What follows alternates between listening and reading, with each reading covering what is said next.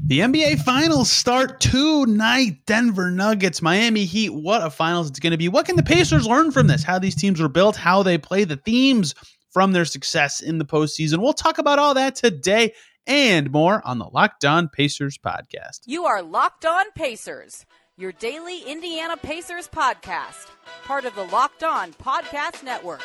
Your team every day. Welcome another edition of the Locked On Pacers podcast, where we, of course, talk about the Indiana Pacers as always. My name's Tony East. I cover the team for Forbes and SI, and today we're talking about the NBA Finals. It begins tonight. It's the Denver Nuggets. It's the Miami Heat. It's gonna kick but I cannot wait. The two best players in the postseason, for my money, facing off against each other, and it's going to be a blast. And it all starts tonight. What can the Pacers learn from this? How these teams were built? What's key about their construction? What's key about the way that they play? Tyrese Halliburton, I asked him about the playoffs a little bit at the draft combine. We'll talk about his comments as well. There's just a lot to get to as it relates to this finals, and selfishly thrilled that a Hoosier is getting a championship. Thomas Bryant's on the Nuggets. Oladipo and Zeller are on the Heat. I could not be happier to see that selfishly, but we'll see how it ultimately goes. I picked the Nuggets in six. I've also done a terrible job predicting series in this postseason. Let's start with how these teams were constructed because there's a lot of interesting things. The Heat kind of break the traditional norm of team building, and yet they have a lot of things that they do that are talked about as common things. They just do them better. I actually want to start with them what can the Pacers learn about how the Heat were built? Or is there any themes in these two teams' constructions that Indiana could copy? You look at the Heat, and I would say the top level things they have done well. One is very opportunistic sign and trades, and this sort of relates to being an appealing team to play for. Being in Miami certainly helped. Jimmy Butler wanting to go there from Philly certainly helped, although Philly kind of botched that. Kyle Lowry wanting to go there when leaving Toronto certainly helps because in a sign and trade, the player has to want to go there still. But being in a position to utilize sign and trades to get two very good players is great. It's fantastic. You don't have to give up as much, right? They trade Josh Richardson, uh, Mo Harkless, Hassan Whiteside, a first round pick. You get Jimmy Butler. Oh my gosh, that's great. But it's because they don't want to lose Jimmy Butler for nothing, right? The Raptors don't want to lose Lowry for nothing. They get Precious Achiuwa and Goran Dragic. The Heat did a great job being opportunistic and, of course, being attractive enough to those players to actually get them. They were ascending when they got Jimmy. They were, of course, uh, looking good when they got Kyle Lowry, right? It makes sense how it all happened. It's just important that they utilized those resources of sign and trades to make this happen. And that's sort of a theme for me with the Heat in general, is how good they are at utilizing their own resources to build their team, whether that's undrafted players, whether that's all their picks. I mean, you look at their draft history since 2015. Have they wasted a pick? I mean, Justice Winslow, they end up flipping for like three good wings that helped them get to the finals in 2020. Herro, Bam, they traded Bol Bol for some stuff, and I forget who uh, Nikola Jovic. We'll see their their most recent first round pick. I'm sure he'll be an MVP candidate in a few years given their history. Like they just nail these picks they nail their fringe signings. They nail the opportunistic stuff of sign and trades. Like they just built their team really methodically. I think the sign and trades are the high level thing to me because it got them their best players. But you again, you point to their drafting. It is of course extremely solid, right? With all the players I just named, Herro and Bam, late lottery, Achiuwa 20th, Justice Winslow pretty late in the first round. Like they just use all their assets perfectly. And then they get Kevin Love for nothing. They get Dipo for basically nothing. Their timing of all those moves are great. And the undrafted core they have. I mean, look, every team wants to find good undrafted players like Dwayne Washington, maybe the Pacers' best undrafted success of late. But I mean, the Heat just, uh, it's unbelievable. Even look compared to Denver, how much they're getting out of this group. And this is the hardest to replicate thing, right? You can be opportunistic, you can be attractive to good players, you can make good sign and trades. It is impossible not impossible. The Heat did it, but it's very rare to just like, oh, we found five playoff rotation players that weren't considered top 60 guys in their class, right? This is the Heat are amazing at this, right? Max Strus, I just said his last name wrong. Max Strus, Gabe Vincent, Duncan Robinson, Haywood Highsmith, and Caleb Martin, all undrafted. Some of them starting with other teams in the Heat, recognizing their talent and scooping them up. That's really hard to do and very impressive. So you look at the stuff the Heat do well. If you just kind of had to elevator pitch it. They use their assets extremely well, and their timing and opportunisticness, not a word, but you get what I'm saying, is so strong and, and such a weapon for them to build their team. Then you go to Denver, and I don't. I, I made that transition sound like the Nuggets are bad at team building. They're not. Tim Connelly's a great exec. Calvin Booth is really, really witty, but they did it a lot more traditionally. They picked Jokic 41. Obviously, that's not traditional. Getting an MVP that late in the draft is is not traditional. But the traditional thing I mean is they drafted really well and then built around that, right? Jokic, of course, and then Murray and and uh, Michael Porter, of course. Those strong picks. Now they have an identity set. We know Jokic is great. We're going to be this offensive team. Let's build out from there. They tried a lot of stuff, right? Gary Harris, if you'll remember, Paul Millsap, if you'll remember, Will Barton, Monty Morris. They had stuff that was good. They were good. They made the conference finals in the past. They had good players for years and years. They had interesting young talent, but never just like quite the right stuff. Like they went for Anunoby that one year when they traded back and ended up with Tyler Lydon. Like they have not had perfect steps. They had not had perfect drafting, but they've done pretty well finding the right vets and ones that kind of help them figure out what they needed around their core, right? Will Barton, pretty good, but you need a little bit more shooting maybe from that two guard spot, like a Gary Harris. But they needed a little bit more than Gary Harris. And oh, look, KCP is the perfect fit. Perfect fit.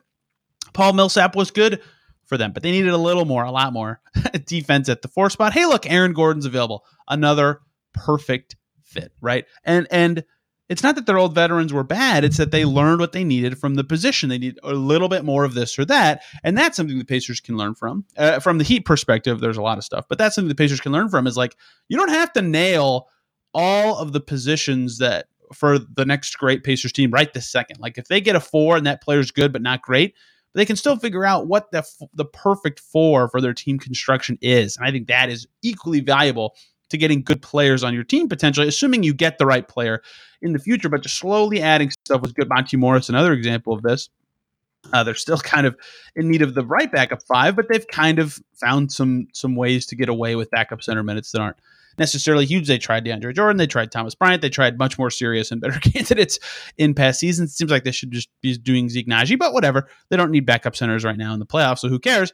Uh, either way, that is something they've done well. Is once they got their identity, they built out very well from the beginning of that to the end, and I think that is noble and impressive and kind of hard to do. So credit to the Nuggets for finding the right vets, getting everybody in the right seats on the bus after, you know, your Millsaps, your Gary Harris's, your Will Bartons were good but not perfect. So all of this to say, as I slowly describe two exceedingly different team builds, there is no one path to do it. There are better things like they both drafted well and got really good players in the draft and that helps you build out from there but there's not a best path there's just finding the talent uh, you know finding your Jimmy Butler, finding your Jokic, whatever, finding your top end talent, establishing that you have that.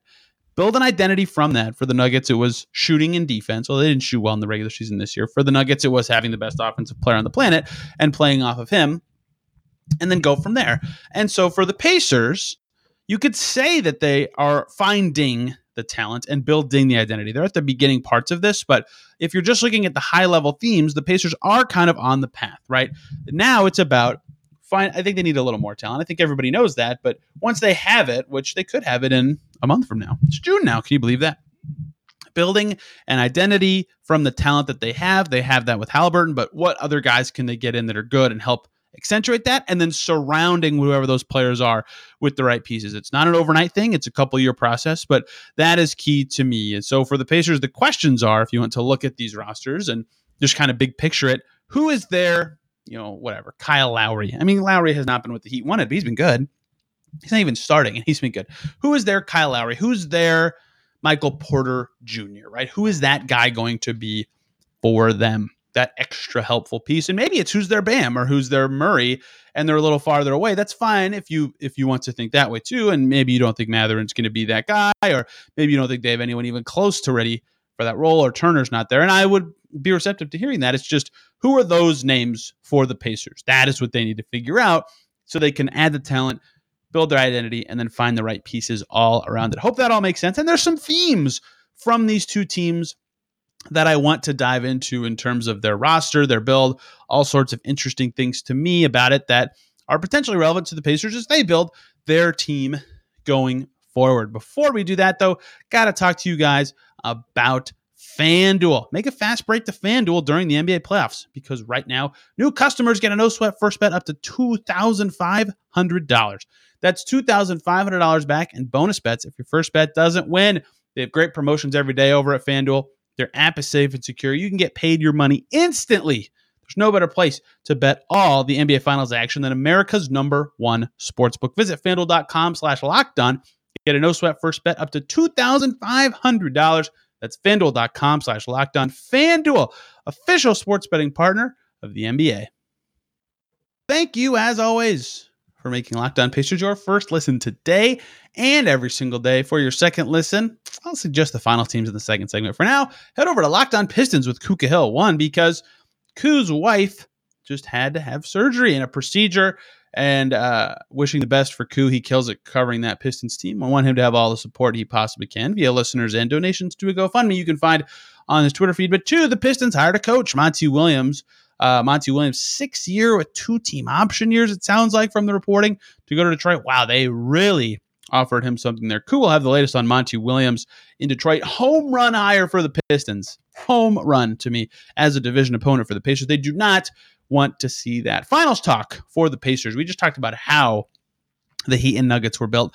What do they have similarly on their teams that has caught my eye this playoffs that I think the Pacers need to be jotting down in a notebook somewhere, stashing it away, remembering, hey, these two finals teams didn't necessarily have this, or they had a lot of this. And you can even apply this to some of the teams that did well that aren't in the finals your Lakers, your Celtics, your Suns, your Sixers, whatever. The first thing I would say is I keep seeing this. Look, I love Cody Zeller. He went to IU, obviously. Cody Zeller doing well. Who's the backup five for the Nuggets? If you're listening, do you know the answer? I I, I watched the Nuggets. I understand they don't really have one in the postseason, right? Like De- DeAndre Jordan has played three games, three and a half minutes per game. Zeke Nnaji's played four games at three minutes per game. Thomas Bryant hasn't played. It's not a backup center. It's a four playing the five. It's Bruce Brown. It's Michael Porter Jr. It's someone else. It's not a five. It's Aaron Gordon more often than those guys. Whatever. You get what I'm saying. For the Heat, Cody Zeller, sometimes he barely played like three total minutes in game six and seven of the Eastern Conference Finals.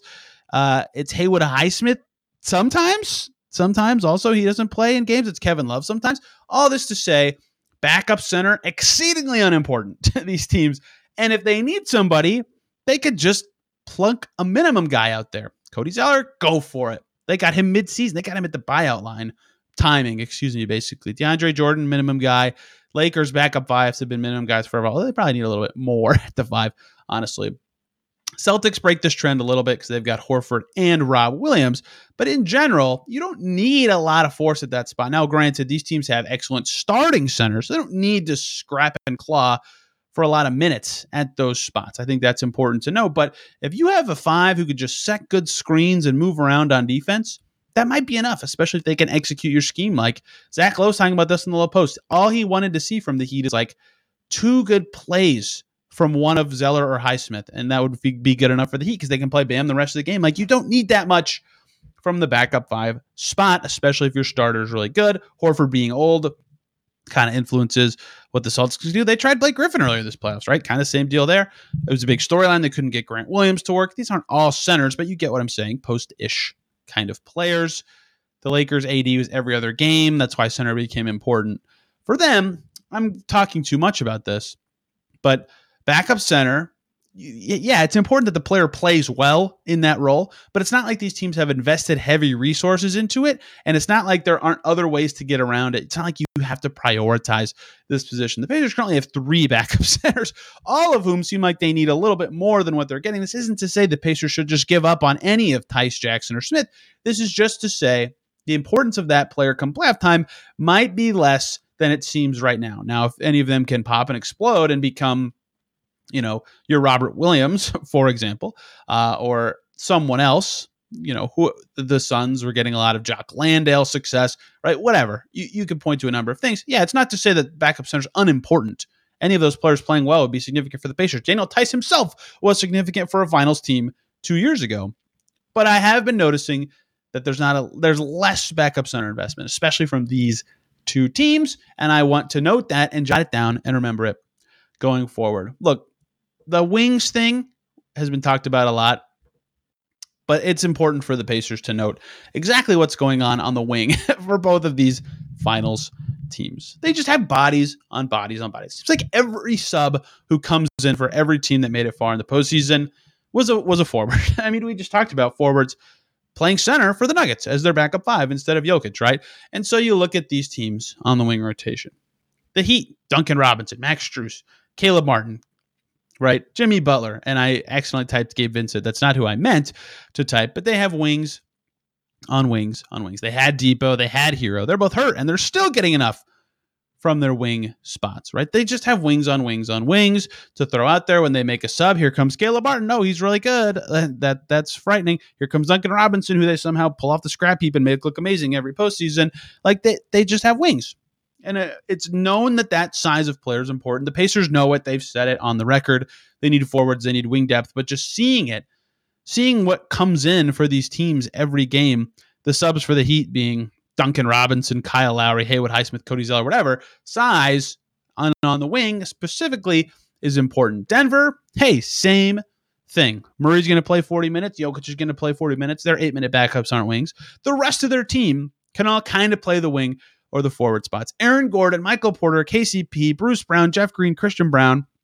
I mean, they just have wing sized bodies to throw out there. And I think that is important. It's, it's not even that that player has to play amazing. They're just the right size to allow for scheme versatility or to disrupt something or just to, to, to keep your, te- not have your team be size disadvantaged, whether that's on the glass or to get overrun defensively, whatever. There's a million ways to look at the value of wings from a zoomed out perspective, but there's just so many. They just have a lot. It's a, pri- it was clearly a priority for these teams to get them. The Nuggets went into tax to get Bruce Brown. He's been awesome for them. In fact, he's a free agent this summer. Pacers should maybe consider that one, excuse me.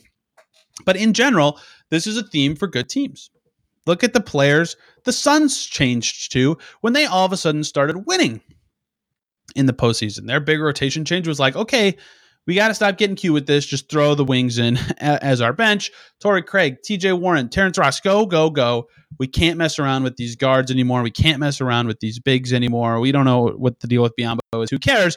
Let's get the wings in there. Okogie, you're playing a little more. Torrey Craig, TJ Warren, Terrence Ross, they're playing more, right?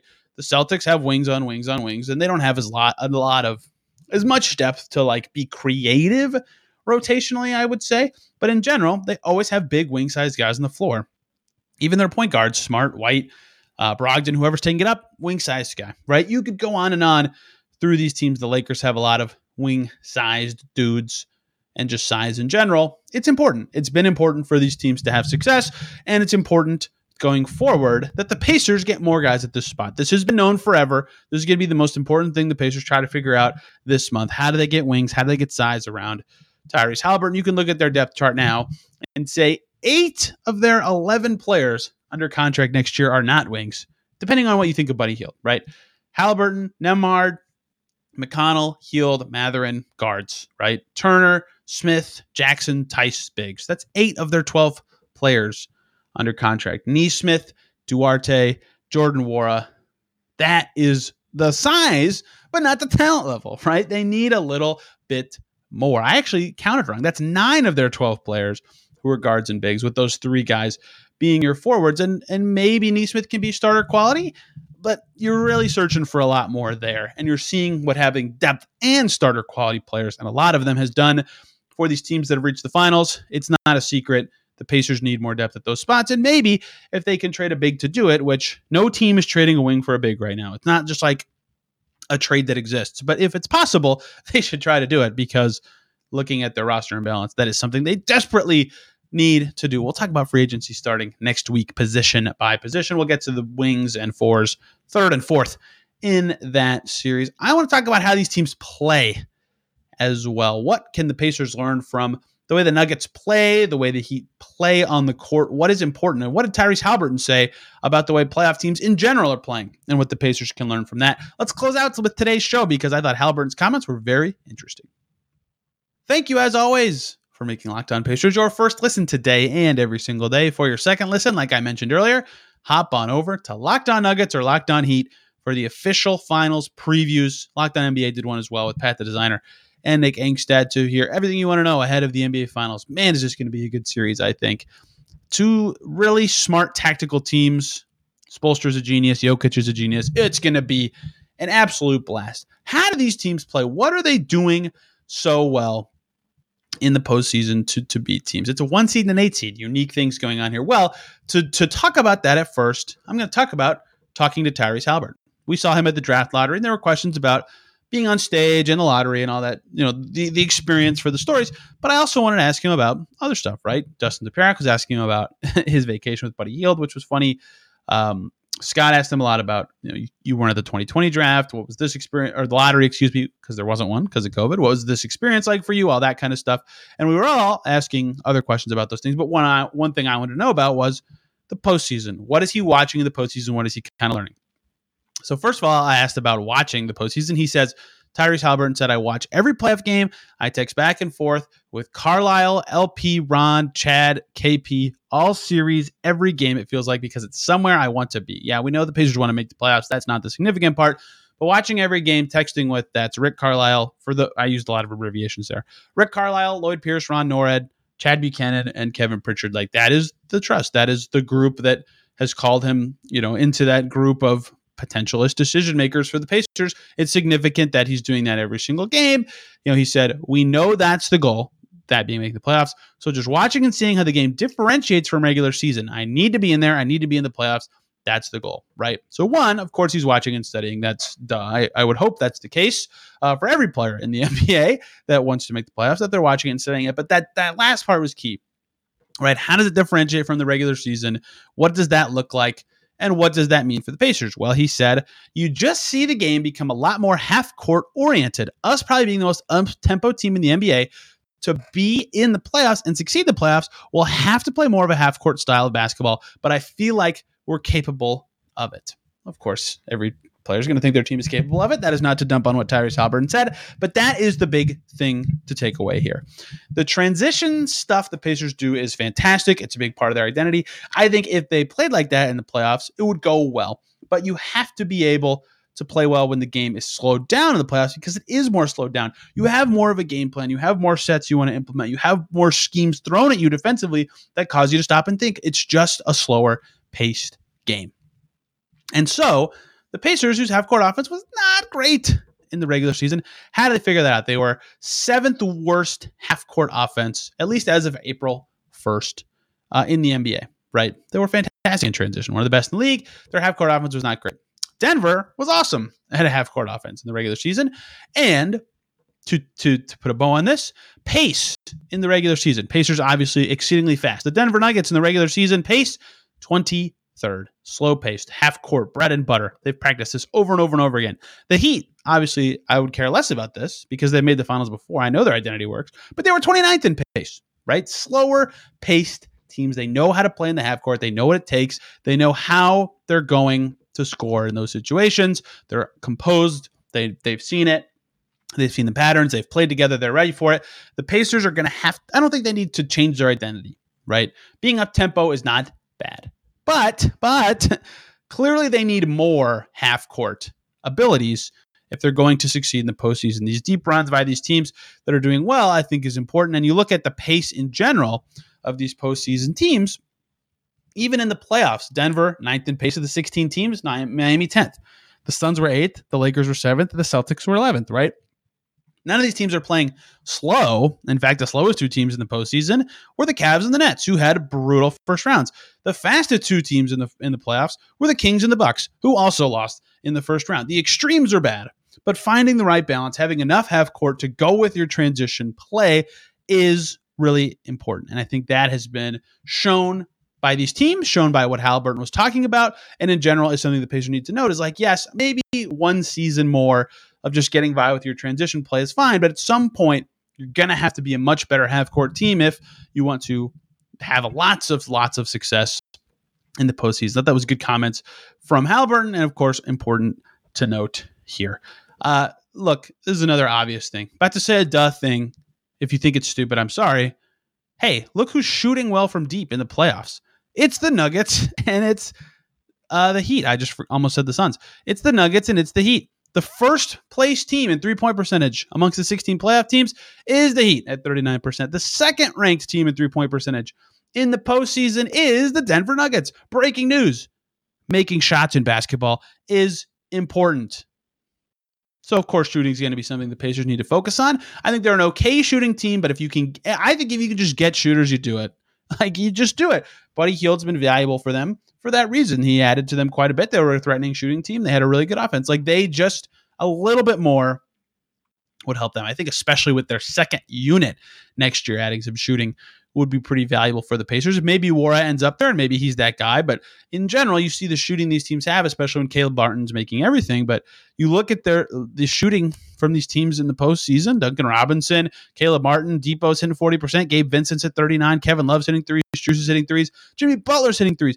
Kyle Lowry is the lowest percentage three point shooter on the heat of guys who have actually made one. He's at 35%. That's fantastic, right?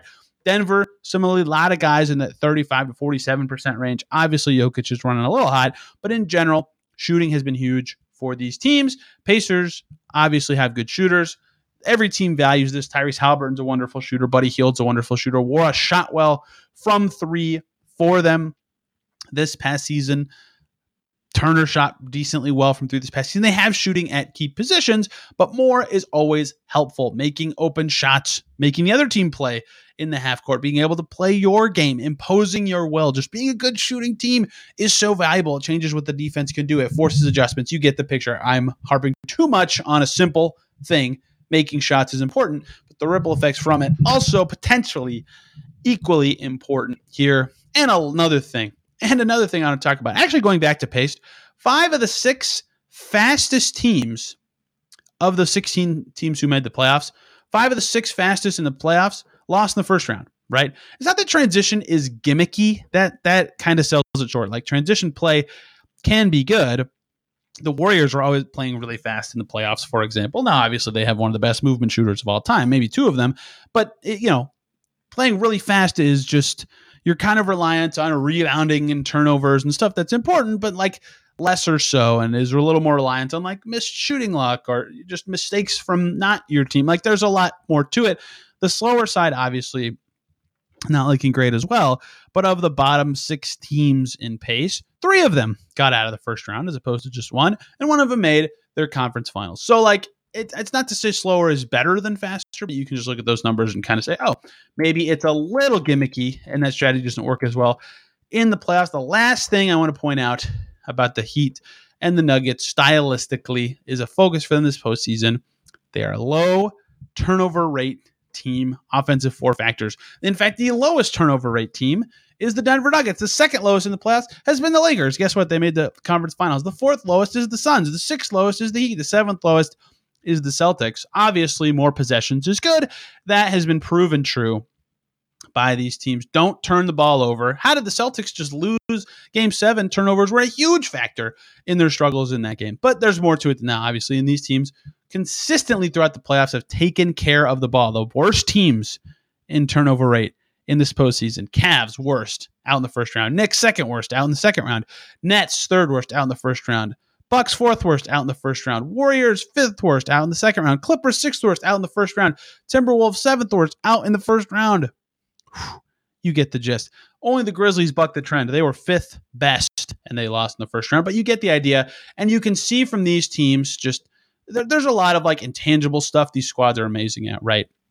Everybody can look and see their poise. They never get hurried. All those things. Those are important. Every team needs to learn to be poised. And that comes with experience, right? Both of these teams have made the conference finals before. The Heat have made the actual finals before. This is the Nuggets' first trip. But stylistically, they shoot it well. They know how to play in the half court. They know how to play with each other. Continuity could be a theme here.